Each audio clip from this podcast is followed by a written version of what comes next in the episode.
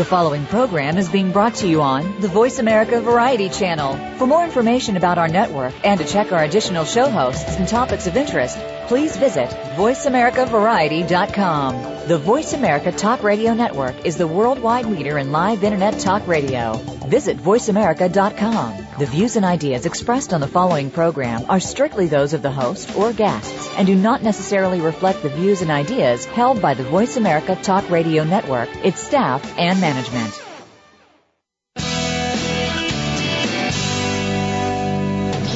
Welcome to Go Green Radio, brought to you by Covanta Energy. Reduce, reuse, recycle. Rethink renewable energy and energy from waste. This program will help start you thinking about how to protect our world and its important resources. Now, here's the host for Go Green Radio, Jill Buck. Welcome to Go Green Radio. I am so glad that you could all join us today because we're going to be talking about a subject that we've covered before from a variety of angles, but really um, we're going to dive in deep to the subject of water and water efficiency. You know, right after clean air, one of our most basic human needs is clean water and plenty of it. And so today we're talking with Mary Ann Dickinson of the Alliance for Water Efficiency, and we're going to be talking about a variety of water issues that uh, are so elemental, so fundamental to uh, not just you know what we drink and the crops that we grow, but also for industry, for our economy. It's just critically important. Welcome to Go Green Radio, Mary Ann. Glad you could join us. Thank you. Thank you for having me.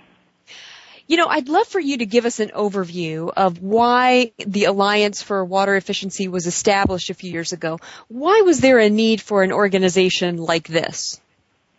Well, you know, it's hard to believe that as late as 2005, we didn't have any kind of national organization, nonprofit or otherwise, that dealt with the issue of wise water use.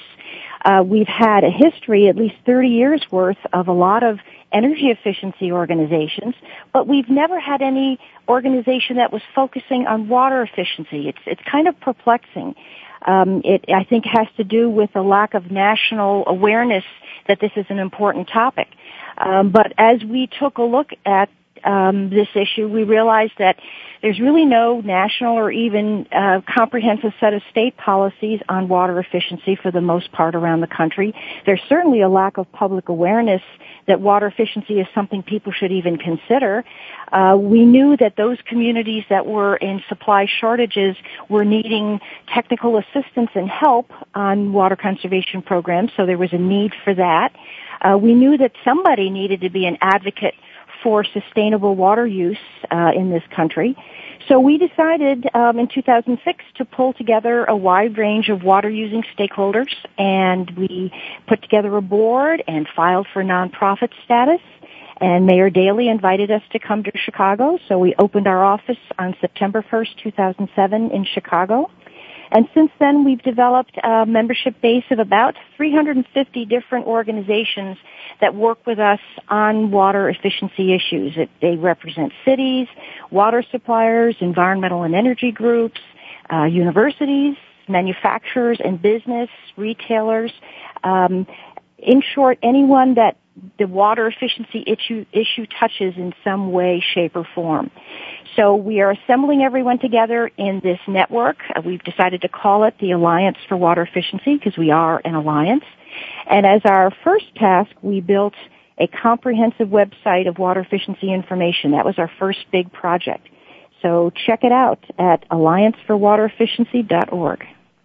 It is a great website and I see that, you know, there are lots of opportunities for you to continue building. In fact, I saw on the website uh, a call for great sustainable water use case studies and an invitation for people to uh, share with you and, and potentially your website viewers their success stories. So I definitely want to reference that website several times throughout the show and make sure that our listeners get a chance to check it out. Again, it is allianceforwaterefficiency.org. You know, a few weeks ago I had on Go Green Radio Dr. Robert Glennon, and I'll bet you know about his book. It's called Unquenchable. Yep. He, uh, well, it's funny because he, you know, he was on the Daily Show with Jon Stewart when the book first came that. out and uh, it's, it's a scream, but he was a great guest. And one of the things that we discussed, we discussed a lot of things, but we talked about how throughout the U.S., there are a number of different instances in which downstream states are suing upstream states over water issues like pollution, uh, supply, a, a, number of different uh, issues like this. And it's not just, you know, people think of that as sort of a Southwest issue, you know, that California, Colorado, and Arizona are all going at it, Nevada. It's not just those states. I mean, he was talking about states in the Southeast as well. I'm wondering if the Alliance for Water Efficiency somehow can get involved in those issues? Do you help states work together on water issues outside of just going at each other in a courtroom? Well, as as those who are involved in in these water disputes know, uh, conflicts over water are a blood sport in this country, mm-hmm. and um, one of the reasons that we wanted to form our alliance, and we are a 501c3 nonprofit, was we were hoping to avoid uh, situations of litigation and hoping to be inputting at the at the early part of the water discussions where water efficiency can be a role can play a role in reducing water conflict. Um, because we are a nonprofit, we are required to be an educational organization. Um, we are not a litigant, so we are not like uh, organizations like the Natural Resources Defense Council or the Environmental Defense Fund. We we exist as a as a support uh, organization to provide information, the latest research, and to to basically be spearheading a movement of efficient water use that hopefully in the long run will help avoid a lot of these uh, conflicts between states. But we are increasingly seeing them. Um, we are uh, providing information to people who ask for it, and we're hoping that uh, in in this sort of um, neutral role we can we can serve a useful purpose. Well, I think that would be great. I mean, it is kind of um, it's kind of troubling to see states or even within states. I mean, we see this, of course, in California, as you well know, when there's a water shortage, all of a sudden, partisan politics. Uh, plays a, a backseat to north and south conflicts, the water from the north and, and those who want it in the south. So uh, I think that that would be great if you if you all can help to smooth that that situation out a little bit. Is speaking of my home state of California, you know, I've seen this happen many times over. As we go through drought periods of time, the general public all of a sudden becomes very aware uh, of the scarcity of water and uh, the preciousness of water as a resource. And for a time, you see the general population appreciating water in a new way, at least to some extent. But the minute that the headlines read that the reservoirs are full and we've had enough rainfall to get back to uh, pre-drought conditions, everybody kind of just forgets about water. And I'm wondering, from your perspective, Mary Ann, how is it, and you alluded to this earlier in the show, how is it that we get the U.S., you know, mainstream, everyday American population to appreciate the water situation that we're in when gosh, you know, we can turn on the tap and get as much water as we want. How do we educate the public to the extent that it creates some sort of behavior change? Oh, this is a vexing problem that we think about every day. Um, we have become spoiled in this country. We have the safest, uh, drinking water supplies in the world and the cheapest drinking water supplies in the world. And it has resulted in a culture of taking all of that completely for granted. In fact, although consumers complain about the prices of water, they'll pay 10,000 times more for that same quantity of water if it's in a bottle than if it comes yes. from the tap. We have yep. some serious awareness issues in this country, and the example that you give of when it rains and the reservoir is full, everybody forgets about the need to conserve. That is so true. In fact, the planners have a name for it. They call it the hydro-illogical cycle. Um, that the, the need to pay attention to wise water use only kicks in when when water is suddenly not as available as before. Um, it's part of human nature, and so what we really need to do is figure out uh, different ways to to educate and to motivate our customers. Um, I think one of the problems we have is that the customer, the typical customer, is not aware of, of where they use water and how much water they use.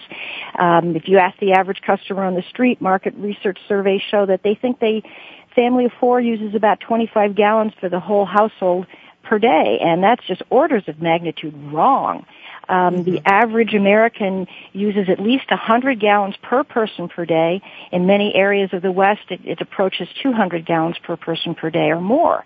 Uh, but yet you take a country like Australia, a Western economy just like ours, and their per capita consumption is more like 45 gallons per person per day. So we could get to be lower, both indoor and outdoor water use. We just need to work on it and we need to educate our customers as to where that water is, is going.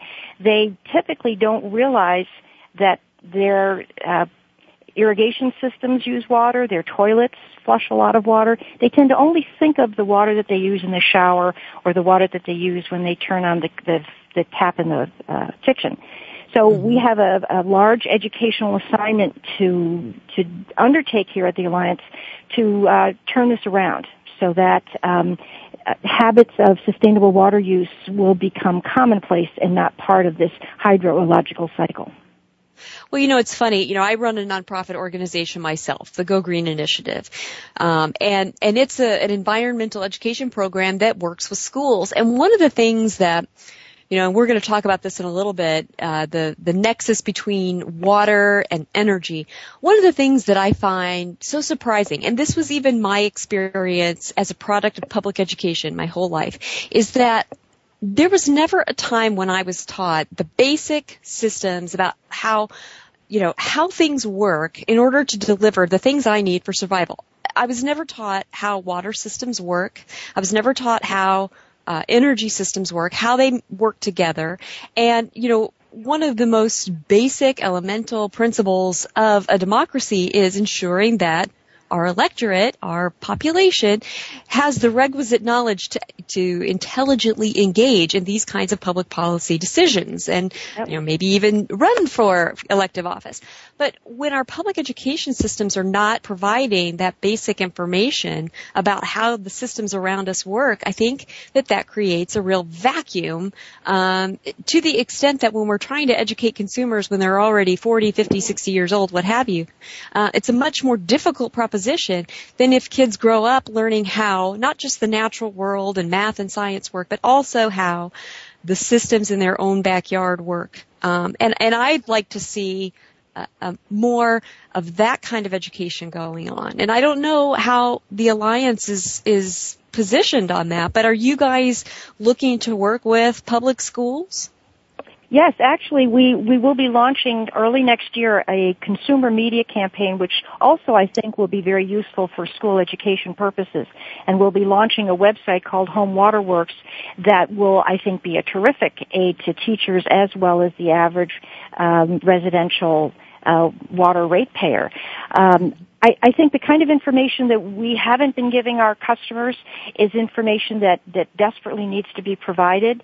Um, I, I think our school campaigns have been simple in the past. They have said just turn off the water when you brush your teeth. That's been the tip yeah. we give our kids. It's the standard flagship tip uh, that comes out of the school education programs, and it's an important tip. Certainly, it, it points to behavioral change, but that's not where most of the water is is being used in the in the house. And so, what we really need to do is educate our customers not only on where their water comes from, that backyard river watershed, those uh, water resources that they care about in other environments are the very same ones that provide their water supply.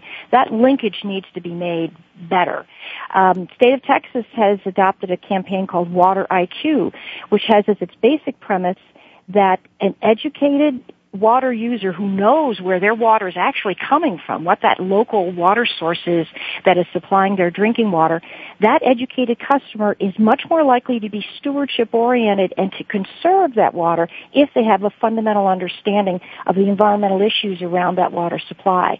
And that's a very important lesson for the rest of us around the country. We need to make sure that that understanding is made more clear. I agree. Well, we've got to take a quick commercial break, but we're going to be back with Mary Ann Dickinson, the president and CEO of the Alliance for Water Efficiency, right after this quick break. So don't go anywhere, folks. There's much more Go Green Radio right after this. News, opinion, Your voice counts. Call toll free 1 866 472 5787. 1 866 472 5787. VoiceAmerica.com. Tune in to the Voice America Variety channel on the Voice America Talk Radio Network. Voice America Variety broadcasts a diverse array of topics, reaching a global community. Our experts come from all walks of life, and the topics they discuss are everything from current events, arts and entertainment, leadership, parenting, relationships, self improvement, career advice, and a variety of other topics. Check us out today. You're sure to find something of interest. Voice America Variety. Talk on today's hot topics. These days, everyone is looking for information on staying young, healthy, and fit. The Voice America Health and Wellness Network is here to help you on your quest to better health and a better you. We talk about everything from diet, fitness, and aging to substance abuse, personal growth, mental health, and much more. Learn from our experts who cover health and wellness from traditional and holistic perspectives. Tune in to the Voice America Health and Wellness Network. Healthy living starts here. Take a wild guess. How much garbage generated in the United States today is converted into energy? Is it 26%, 43%, or 14%? Working here and around the world to produce a reliable supply of clean green energy, Covanta Energy works with communities to turn household trash into energy. Oh yeah, that question I asked earlier? Today only 14% of U.S. garbage is converted to energy. Just 14%. Covanta alone processes half of that municipal solid waste into renewable energy for a cleaner world. For more information about Covanta Energy, visit us today at www.covantaenergy.com. The Internet's number one talk station. Number one talk station. VoiceAmerica.com.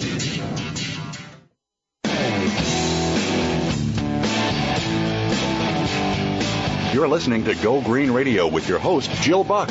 Jill would love to hear your comments or questions on today's show, so call us toll free at 1 866 472 5788. That's 1 866 472 5788. Write to us too. Save some trees and send us an email to gogreenradio at gmail.com. That's gogreenradio at gmail.com. Now back to Go Green Radio with your host, Jill Buck. Welcome back to Go Green Radio. I'd like to take a moment to give a big shout out to all my tweeps out there. Thank you guys for following me on, following me on Twitter. If you'd like to do the same, you can follow me at, at Jill Buck and we have a good time. You can also check out our Facebook page. And if you want to get to that, the best way to do it is just to go to my website, which is gogreeninitiative.org. And when you look at our homepage, you'll see all the social media stuff that we have going on. If you want to get to our Facebook page and join us, we have people from literally 67 countries involved in our Facebook page having a great discussion. Uh, we use Google Translate when we can't understand each other right off the bat, but we have some great conversations going that you don't want to miss. So check out our Facebook page there, our Go Green Face Space is what it's called. Well, today we are joined by our guest, Mary Ann Dickinson, the president and CEO of an organization called the Alliance for Water Efficiency. You can check out their website if you want to follow along as we're interviewing Mary Ann and don't close this tab in your web browser. Keep listening to us on voiceamerica.com. But you can open a new tab in your web browser and go to www.allianceforwaterefficiency.org. Well, before the break, we were talking with Mary Ann about how to get everyday Americans and water consumers on board with this idea that we really do need to be efficient with our water use and sustainable with, with our water use. But in fact, a lot of water issues are matters of public policy and not just consumer behavior. Mary Ann, how do you convince politicians to devote resources to water efficiency projects and infrastructure, you know, when their constituents are more interested in headline issues like Occupy this and that and debt and bailouts and war and things like that? It's not very sexy for a politician to say, hey, vote for me. I'm going to revamp your sewer system. How do you get politicians on board with this? It's hard. It's uh, it's very difficult to portray this as an issue that's a, a crisis issue. And right now, no one is really spending national resources on this topic. Um, if you look at the individual states, probably California is the is the leader among the states in that it does provide and has in the past provided state funds for water efficiency programs, but still less than 1% of what it funds yearly in energy efficiency programs. So even the leader is uh, not funding it very much.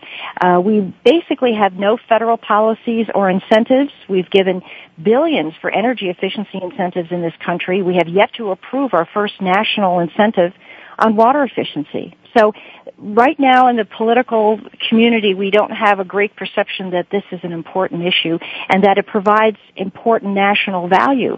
Uh, yet, we have an infrastructure uh, problem in this country and we have uh, infrastructure bills that we'll be paying. Um, the stimulus bill that was put together in 2009, the American Recovery and Reinvestment Act, uh, had funding for a whole lot of programs, including uh, infrastructure, but it had almost no funding for water efficiency. If you look at the statistics, 787 billion dollars of that stimulus package, uh, 68 billion went for energy efficiency, 105 billion for infrastructure, but the water piece of that was only 6 billion, only 2 billion of it for drinking water, and a small fraction of that 2 billion could be available for water efficiency, but most states did not spend it that way. Um, even the EPA WaterSense program, which is the label for water efficient products in the marketplace, that's underfunded. It gets about a twentieth of the funding that the uh, Energy Star program gets. So there isn't a good perception in uh, the federal government or even state governments that water efficiency is a priority, and that's part of the reason why we were uh, we reformed. We felt this was a need we needed to address. So tell me, what is wrong with our nation's infrastructure when it comes to water? I mean, what changes need to be made? Um, what's the status of our current infrastructure for water? Well, EPA did an interesting study back in 2002, uh, and they analyzed what our infrastructure needs would be by the year 2020, and they identified that the amount of money that was available in local water supply systems uh, and the actual need for infrastructure rehabilitation and expansion was hugely disparate, that there was a gap of $533 billion in between what was needed and what funding was actually available. This was for both drinking water systems and clean water systems, sewer systems. So we have an infrastructure uh, in this country for drinking water and for uh, sanitation, for wastewater treatment that needs to be maintained and needs to be expanded with our growing population, and we're not getting the money to do that uh, in in the normal traditional ways. There's a big gap in that funding, and primarily what I'm figuring out here is that there's never going to be federal money to close this gap like we had in the past. The stimulus bill was our chance to do that. We didn't do that. Uh, we mm-hmm. didn't fund this infrastructure need with the American, um, you know, Recovery and Reinvestment Act. So we are likely never to have that funding going forward, and we're going to need to have the ratepayers fund this. And if uh, this funding is not uh, this investment is not made, we will end up with an infrastructure crisis in this country, and uh, the solutions will be very, very expensive. But ironically, we we actually do have the money somewhere to pay for this. Uh, Charles Fishman uh, is the author of a book called The Big Thirst, which has the uh, sexy subtitle of The Secret Life and Turbulent Future of Water and uh, this is a terrific book. Um, and in his book, he points out the attitudes that people have about water, why they take it for granted, and the misconceptions about why they think they pay too much for it. And one of the things he points out is that we, in 2009, we paid $21 billion a year uh, that year for bottled water. And that's roughly the amount per year that this infrastructure gap is. If, if, mm. if, we if we were investing the money we are spending on bottled water, if we instead just did that same investment in our country's infrastructure, we we would we would be made whole. Um, but that's not how we are thinking about it in this country. The, the consumer who buys bottled water is buying it because they don't necessarily have faith in their local public water supply system, and that's a tragedy. We do have the cleanest drinking water in the world, and um, that infrastructure we should not let that fall apart. Mm-hmm. I mean, it's it's really is something to be proud of. You mentioned that in an earlier segment. We should be proud of this achievement. I mean, a lot of countries do not have uh, the kind of access to clean, cheap, you know, drinking water that's healthy. It's a national treasure, and we really ought not let it fall to pieces. You know, let's switch gears for just a little bit because this is a topic that really intrigues me, um, and that's the nexus between energy and water.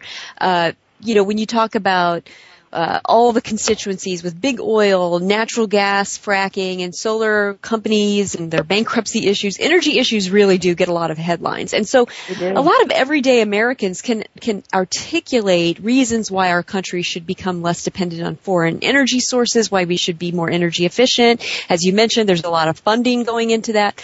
But the amazing thing to me is that there's such a linear relationship between energy use and water use, yet a lot of people don't understand how becoming more efficient with water use could actually help us become more energy independent. And I'd love for you to spend some time, Mary Ann, educating our listeners on this very important nexus between energy and water. Okay, this is a topic near and dear to my heart. Um, we, we have a slogan here at the Alliance, saving water saves energy. And that's usually not obvious to most consumers. And it wasn't really until recently that statistics started to be compiled on what that all was about. Um, we have long realized that you can't generate electricity without having cooling water in that process. And uh, the nation's statistics, uh, most recently issued by the uh, uh U.S. Uh, Geological Survey, is that 49% of the nation's water withdrawals are used for power plant cooling. So you need water to make electricity. You mm-hmm. also need water for other forms of energy like fracking, as you mentioned. Uh, so water is a needed component in generating electricity. Um, but on the other hand, water utilities need electricity to pump and treat the water that they deliver. Mm-hmm. Consumers in their households use energy to heat hot water that they use every day.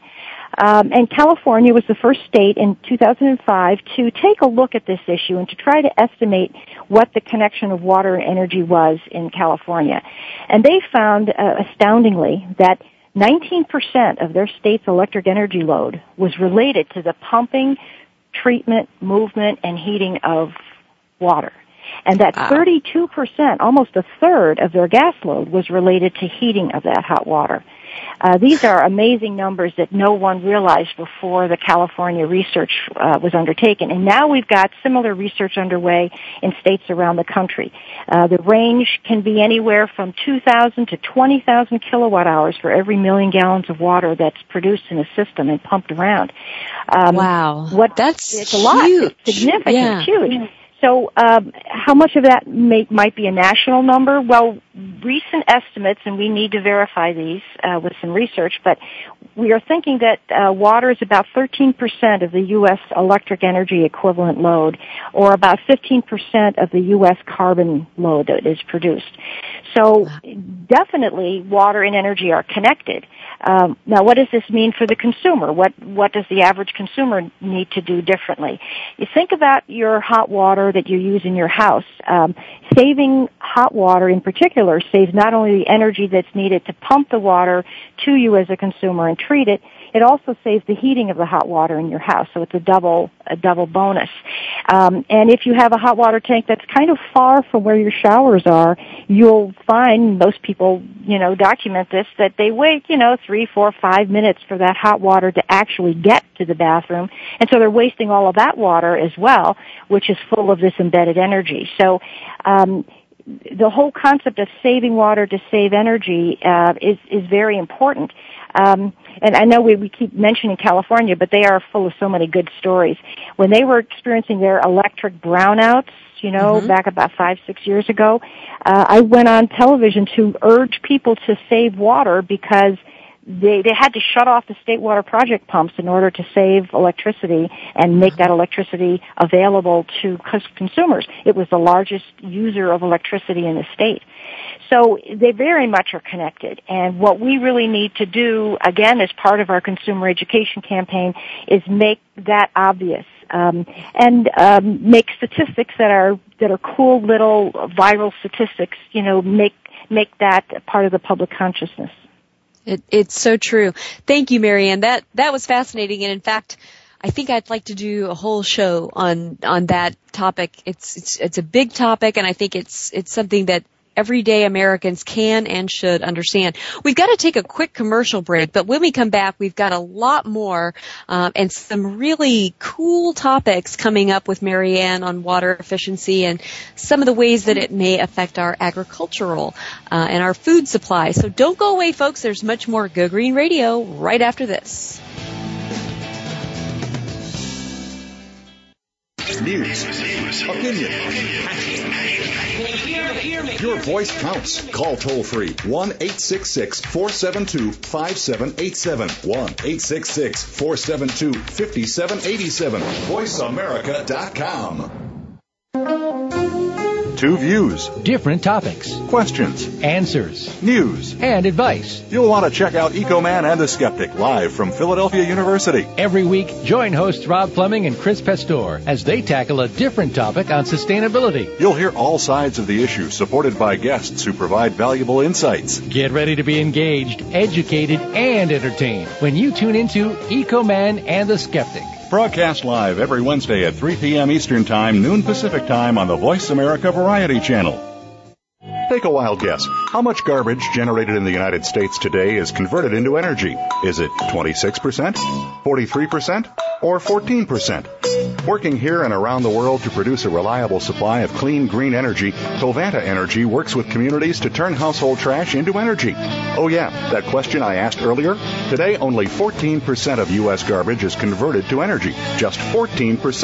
Covanta alone processes half of that municipal solid waste into renewable energy for a cleaner world. For more information about Covanta Energy, visit us today at www.covantaenergy.com.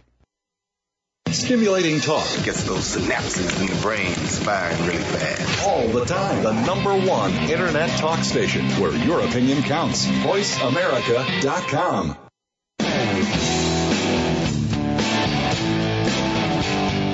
You're listening to Go Green Radio with your host, Jill Buck. Jill would love to hear your comments or questions on today's show, so call us toll free at 1 866 472 5788. That's 1 866 472 5788. Write to us too. Save some trees and send us an email to gogreenradio at gmail.com. That's gogreenradio at gmail.com. Now back to Go Green Radio with your host, Jill Buck. Welcome back to Go Green Radio. If you're just joining us, our guest today is Mary Ann Dickinson, the president and CEO of the Alliance for Water Efficiency. I'd love for you to check out their website. It's www.allianceforwaterefficiency.org. If you're just joining us and you think, boy, I wish I would have caught the beginning of that show, don't worry because this episode will re-air on the Green Living channel for Voice America next Tuesday from 9 a.m. to 10 a.m. Pacific. That's noon noon to 1 on the East Coast. Everybody in Mountain and Central, you can do your own math. But that's something that you can check out if you go to voiceamerica.com click on the Green Living channel, you can hear this episode again next Tuesday. Well, Mary Ann, just before the break, I alluded to this issue of water and our agricultural needs and food supply needs. And one of the most poignant stories that I've seen recently that, that underscores this issue you know, so so emphatically um, is an extreme case of overpumping in India, where their aquifers are being pumped at a much faster rate than they're naturally being replenished for farming use. And in fact, it got so bad that not long ago, farmers in India were protesting Coca-Cola plants because they felt like they were competing with Coke for clean water. Are we in danger of similar shortages of agricultural water supplies in the U.S.? Well, Jill, the farmer in the United States has been dealing with droughts for centuries. Um, you know, from the Dust Bowl of the 30s uh, on out, we have always had ups and downs in, in water supply and irrigation for uh, for the farmers. Um, but in, in terms of what that means for the aquifers, um, yeah, we we have uh, we have a management problem. Uh, for a long time, we've known that we're overpumping the uh, nation's largest aquifer, the Ogallala aquifer, um, and this is an aquifer that underlies eight states and yields about 30% of the nation's groundwater. Um, our over withdrawals of that particular aquifer, and most of that's been agricultural withdrawals, it's been so serious that some estimates indicate that this aquifer could dry up in 25 years. Um, oh. This should be a supply that should last hundreds and hundreds of years. Uh, so we, we do have a problem in, in the U.S. and uh, Central Valley in California and other uh, you know agricultural regions around the country uh, also experience similar groundwater overdraft issues. Uh, but it is a solvable problem. Um, the first step is measuring you know what accurately measuring the agricultural water withdrawals and doing a water balance uh, so that we set up appropriate withdrawal levels that equal the recharge rates, and so it, it coming in, going out, it's it's equivalent. Uh, we've done that in some groundwater basins uh, to great success. We need to do it everywhere. And we need to help the farmers with irrigation improvements, efficiency improvements that will reduce the need for large amounts of water, but still enable them to grow the crops that we all need in this country uh, for food. So it's um, it's a balancing act. It's it's there. There's lots of uh, water efficiency activity in the agricultural sector that's being managed by universities around the country. It's it's a very big research area. So it is something that's being looked at in terms of that efficiency potential. But fundamentally, it'll take. I think some political will on the part of each of the states to set some standards for reducing that groundwater overdraft. You know, I'm curious. I mean, I, there's no, as far as I know, owner of the particular aquifers that I mean, you know, the, when they span eight states, like you mentioned, um, there is there anybody in charge of that? I mean, how do we go about? I mean, is it truly going to have to be like teamwork, collaboration, or is there anybody who says, "Okay, um, I'm taking charge of this aquifer, and we're not going to pump anything out of it that we can't replenish in the same amount of time"? I mean, h- how is this going to work realistically? Is it a joint powers agreement kind of thing, or you know? Well, you could you could have interstate compacts uh, for management of the aquifer the way we have it for rivers. You know, that we have river basin compacts in this country. Yeah. Both for the Great Lakes, Delaware River Basin, other parts of the country have entered into these kinds of interstate agreements and compacts.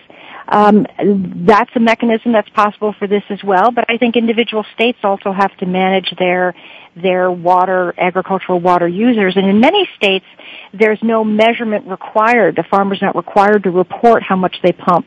Um, and that's the kind of uh, leadership I think needs to change in a, in a lot of states around the country, where groundwater is regulated by the state or by the, by EPA. That is already happening, but there are lots of places where it isn't, particularly in California and Texas.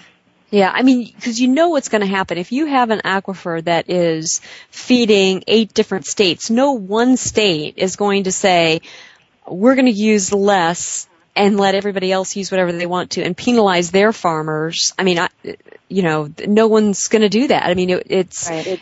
it, that, that's just not going to happen politically. I mean, uh, you know that. So it's going to have to be some kind of collaboration. Interesting. Is that something that you guys are brokering, those kinds of relationships? I mean, no, how do you get no. involved? No, we are not getting involved in any of that kind of work. We remember we are a, a charitable nonprofit that's that's devoted towards education and research, and so uh, a lot of what you're talking about involves political negotiations, and there are many more people better suited to that than we are. Mm-hmm. Well, don't be afraid, Mary Ann, because the NRDC and the Sierra Club are supposedly 501c3s too. So they they uh, they get involved in all sorts of things like that. Well, um, you know, shifting gears from the agricultural sector to another sector that people are talking about quite a bit is manufacturing, and a lot of manufacturing jobs have been lost in the U.S. Uh, a lot of people think that in order for our economy to fully recover, we need to bring back manufacturing jobs. But as you and I know, um, in many you know, instances, manufacturing tends to be pretty water intensive. From a water perspective, what do you think about that? I mean, do we have the water to recreate a robust manufacturing sector in this country? Well, we once had a very robust manufacturing sector in this country, and we had the water to to provide to it. So, you know, it is a question of management and and and uh, uh, priority. Uh, our history of manufacturing in this country was built on the availability of the water in our rivers, which we dammed for hydropower and for cooling water for those industries. And as we recreate a manufacturing sector in the U.S., we have now the benefit of new technologies and new processes that are much more efficient than those of a hundred years ago. Uh, once through cooling is largely being eliminated and being retrofitted to continuous recycling of water. Uh, water used in industrial processing, like metal plating, uh, can also be drastically reduced. And not only does it produce uh, use less water, but it produces less discharge and even less hazardous uh, discharge. Um, so I, I think yes, the answer is yes, because remember that over half of the developed drinking water supplies in this country actually go to residential use. Uh, according to the USGS report, it's about 58% of our drinking water supply is actually used by households. So mm-hmm. uh, industrial uses of water is a much smaller percentage uh, of that pie, and and it's a percentage that I think we can certainly we certainly have available. Great. Well, I think that's good news for the manufacturing sector. You know, let's talk about pricing for a minute because this is something, it's kind of the elephant in the room. You can't avoid. When you're talking about water, we talk about, oh, it's so cheap, it's so clean, we're so proud of that in the United States. But there are some who say, well, heck, if we just raise the price of water, people would conserve more. But the problem with that, of course, is that water is essential to life. And if we price it out of the reach of, of the poor and impoverished, which have you know, we've really seen an increase in the number of those folks in our country in the last three, four years. If we price water to the point where people have trouble, you know, getting enough to drink, to cook, to bathe, um, then that's just unjust. So how does the Alliance for Water Efficiency approach this very sensitive topic of pricing? We're really interested in this topic, uh, and we're interested in helping to change the way water is priced in this country. Um, we essentially are charging for water the same way we did 75 years ago. We charge based on unit blocks of water sold. You know, for a long time, the more water you bought, the cheaper it got. Um, and so it didn't really represent what the true costs were for providing uh, water to, say, you know, basic lifeline service versus you know, profligate use for uh, uh, excessive irrigation. Um, what, what, we need to do and what we are hoping to do some research this next year to provide is to move toward a model of, of charging based on the true cost of service, which means the long-term cost of providing additional water supplies for high water users. That needs to be part of that rate structure. And those especially poor families who use just basic water for services like drinking water and cooking, that should be, always be at a very reasonable price.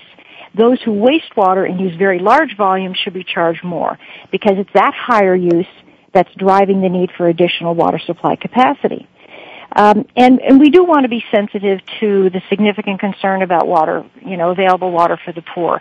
Uh, but I, I have to re-say again, water is the best bargain that we have in this country. It is very affordable compared to what people, poor people in other countries pay for clean water. We pay next to nothing. Um, I think it's worthwhile to say that bottled water is probably about equivalent to about ten dollars a gallon if you add up, you know, what the little plastic bottles are on a gallon size basis. But compare that to what you pay for a gallon at your household from your tap. It's about three hundredths of a penny per gallon. So it's really very, very cheap.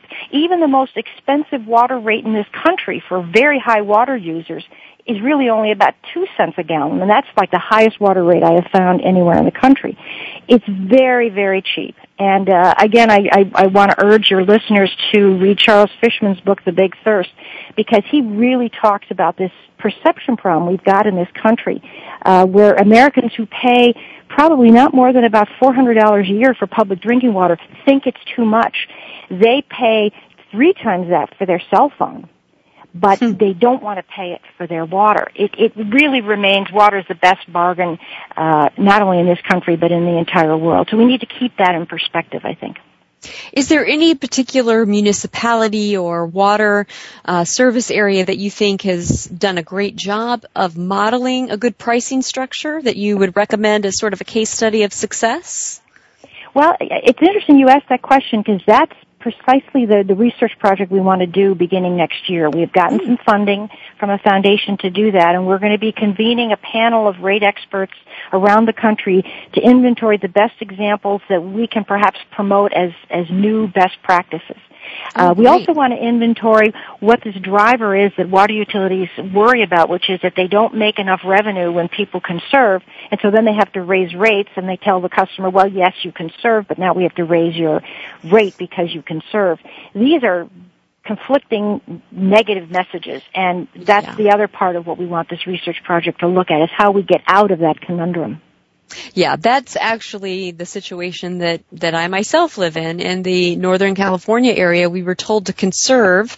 Um, everybody did such a great job of that that now they're saying, oh, good job. And now your rates are going up because you conserved to the point that we didn't make revenue based on your usage, but we still have to keep up our infrastructure and, you know, the salaries for those who work here. And so as a result of your conservation, we're going to have to get revenue from some other uh, way uh, rather than just use, so we're raising the rates. And a lot of consumers just are livid, you know, that that has happened. And yet, if you look at the balance sheet of the water agency, it, it makes sense from their perspective. But you're right. I think that's an exciting project, and we'll definitely have to get back with you um, to yeah. see what the results of that are. We've got to take a just quick remember commercial that break. At 40- Right. We've got to take a quick commercial break, Mary Ann, but we have one more segment, so please don't go away, folks. There's much more Go Green Radio right after this.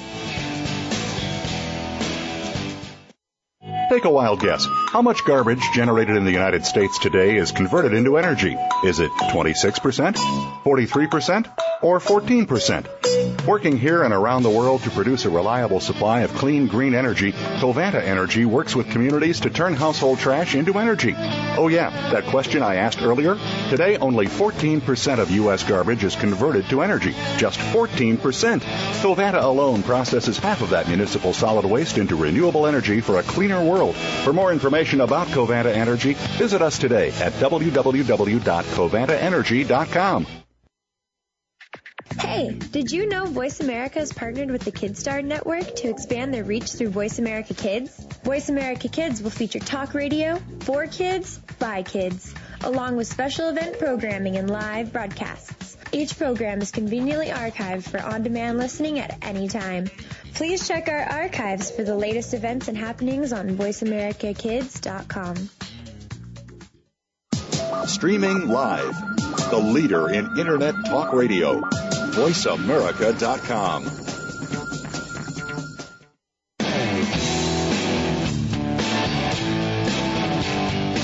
You're listening to Go Green Radio with your host, Jill Buck. Jill would love to hear your comments or questions on today's show, so call us toll free at 1 866 472 5788. That's 1 866 472 5788. Write to us too. Save some trees and send us an email to gogreenradio at gmail.com. That's gogreenradio at gmail.com. Now back to Go Green Radio with your host, Jill Buck. Welcome back to Go Green Radio. Our guest today is Mary Ann Dickinson, President and CEO of the Alliance for Water Efficiency. You can check out their website at www.allianceforwaterefficiency.org. You know, this is a topic that some people who watch water issues know about. Some private citizens don't know anything about this, but I'd like to know your thoughts, Mary Ann, on private versus public ownership of water. What are some of the pros and cons of having private corporations involved in water management? Well, I think one of the things people need to recognize is that we already have quite a bit of private uh, involvement in water management now. Uh, nearly 73 million people in the U.S uh, receive their drinking water from a private water company versus a public municipal supply. And these customers have very successfully been receiving that water for many decades. Um, and, and, often private water company delivery is the best solution in areas where there isn't sufficient commitment or capacity in local government to provide that drinking water delivery. So this is a model that we've developed over the, the decades and it's, it's worked uh, well. We have many private water companies in this country that do uh, a fine job. But that's not the heart of your question, I think. I, I think what you're really asking about is the raging debate over whether water is a public trust good and whether mm-hmm. water should be a right, a human right for all people versus a commodity which can be bought, sold, and traded uh, mm-hmm. in a privatized water environment. Um, uh, this is a global issue, and there are lots of people who have been talking about this and, and, who have been raising these issues at the World Water Forums, which are held every two years. Authors like Mark Barlow uh, have been very eloquent on this topic. Um, we at the Alliance are not focusing on that issue. We are trying to focus on the water being efficiently used no matter who owns it. Uh, mm-hmm. We think that's the important message for us to start with. Uh, but but this is a, a very big issue um, that is being discussed globally. Um, there are lots of uh, movements to to stress that the water should be declared a, a, public resource and a public good. In many states in the country, water is actually uh, owned by the state, and it says so in either the Constitution document or in, in state statutes. So water is uh, is, is primarily viewed as as a, an important public resource uh, from a resource management standpoint in this country. Mm-hmm. I, I, want to touch on an article that I read in the Associated Press on December 2nd of this year. I tweeted about it because it gave me tremendous pause and and maybe it's because I'm a former naval officer and national security issues are uh, always on the forefront of my mind but I'd like to get your reaction to this. This was the opening paragraph of the article. It says the sun-baked northern states of Mexico are suffering under the worst drought since the government began recording rainfall 70 years ago. Crops of corn, beans, and oats are withering in the fields. About 1.7 million cattle have died of starvation and thirst. Hardest hit are the five states in Mexico's north, a region that's being parched by the same drought that has dried out the southwest United States. What do you think about that, Mary Ann? What comes to your mind? What comes to mind is Texas. Mm-hmm. That's what comes to my mind because they're experiencing the exact same conditions. And these conditions are increasingly becoming global. It's, it's not just, you know, uh, reserved for areas like the Middle East or, or the arid parts of Africa. We, we are finding these kinds of, of drought stories occurring everywhere. Uh, experts like Peter Gleick of the Pacific Institute and Sandra Postel of the Global Water Policy Project, these two have been writing about global water scarcity for a long time. And uh, largely unaware, the, the average American person is unaware of, of what is going on in all of these locations. They don't really think about it until it comes home. And in Texas now, it has really come home. The, uh, the loss of livestock in Texas has been extraordinary. It's running in the billions of dollars. Uh, and now that we're experiencing it here in the U.S., it's becoming much more real to us and it's, it's creating a situation where we're looking at, you know, is this a long-term phenomenon or, or is this just a once in a lifetime occurrence. Well, and I'll tell you, you know, I've done a lot of work in China, and when there's drought in certain parts of China, people move to where there's water um, when it gets extreme. And so, you know, if these kinds of instances become the norm rather than the exception, we may be looking at global population shifts to where they can get this most basic need water. And so uh, it'll be interesting to watch and see what happens here. Um, but but I think that we do need to become more aware of what's happening with our water supply. Um, you know, another trend that we're seeing globally is this trend of urbanization, people moving into urban areas. Um, in your opinion, is water planning for this kind of population shift keeping up pace with the needs of that population movement?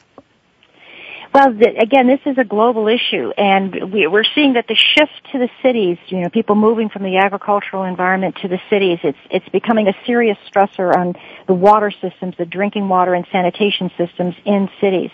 Um, at the Alliance, we've done a little bit of work in Manila, in the Philippines, mm-hmm. where historically part of the city has is losing over 50% of its drinking water through leaks in the pipes in the system, and where a full third of the city, this is a city of 18 million people, a full third of the city doesn't even have sanitary sewers. So as people move from the Philippines and from the agricultural areas into the city of Manila, uh, they're right. There isn't the capacity of these systems to keep up with it. We are coping much better in the United States than in other countries around the world, but um, we're we're seeing, and you mentioned China, and certainly India is another example, are two countries that are facing this issue head on. Um, the good news is that from a planning perspective, there is a movement called Cities of the Future uh, that is incorporating and advocating smart water solutions. Um, you know, making sure that we're building systems that are uh, able to cope with you know these rapid growth in these urban areas. Um, and I think um, from from our perspective, uh, we we see the leakage that happens in these in these systems all around the world as being this unsaid, unsung uh, problem. Um, globally, it's a serious concern. The amount of water we leak every day through the pipes can be anywhere from 50 to 80 percent in some of these countries. Uh, even in the U.S., where we have systems that are much better managed, we tend to look the other way and not accurately tally what we're losing to leakage in our systems. We we love to guess at what the reasons are rather than mm-hmm. systematically evaluating exactly where that water is being lost. And well, so Mary Ann, speaking of that, you know, in the minute or so that we have left, I want you to talk about what are some of the maybe the top two or three things that our listeners can do in the short term. Maybe it's fix their leaky pipes. But what are the two or three things they could do short term to promote sustainable water use in their communities? Okay, um, since most of the, your listeners are probably consumers in their own right, they need to go and buy WaterSense labeled products. That will be the most water efficient solution for plumbing fixtures and for an Energy Star clothes washers. Make sure that whatever product they're putting in their house is efficient. Manage their outdoor irrigation appropriately. Uh, get their local community to adopt measures to infiltrate as much stormwater as possible so that we recharge our aquifers. And uh, the last thing I want to close with is a commercial. Check us out at uh, allianceforwaterefficiency.org. Sign up for our free email list. Like us on Facebook. Um, have your organization, your city join us and um, and and stay in touch with us. Watch for the launch of our Home Waterworks website in January, which will have lots of tips for the average consumer that they can undertake to make their own water use at home more efficient. Because well, thanks so much, Mary Ann. It was great having you on the show. And in fact, I really want to have you back on. There were several other questions I'd have loved to ask you. And so we'll have to do that again soon. Folks, uh, once you uh, get a chance to, to do so, check out their website at allianceforwaterefficiency.org. And remember that uh, we'll be here same time, same place next week with more Go Green Radio. So until then, have a wonderful week and do something in your life to go green.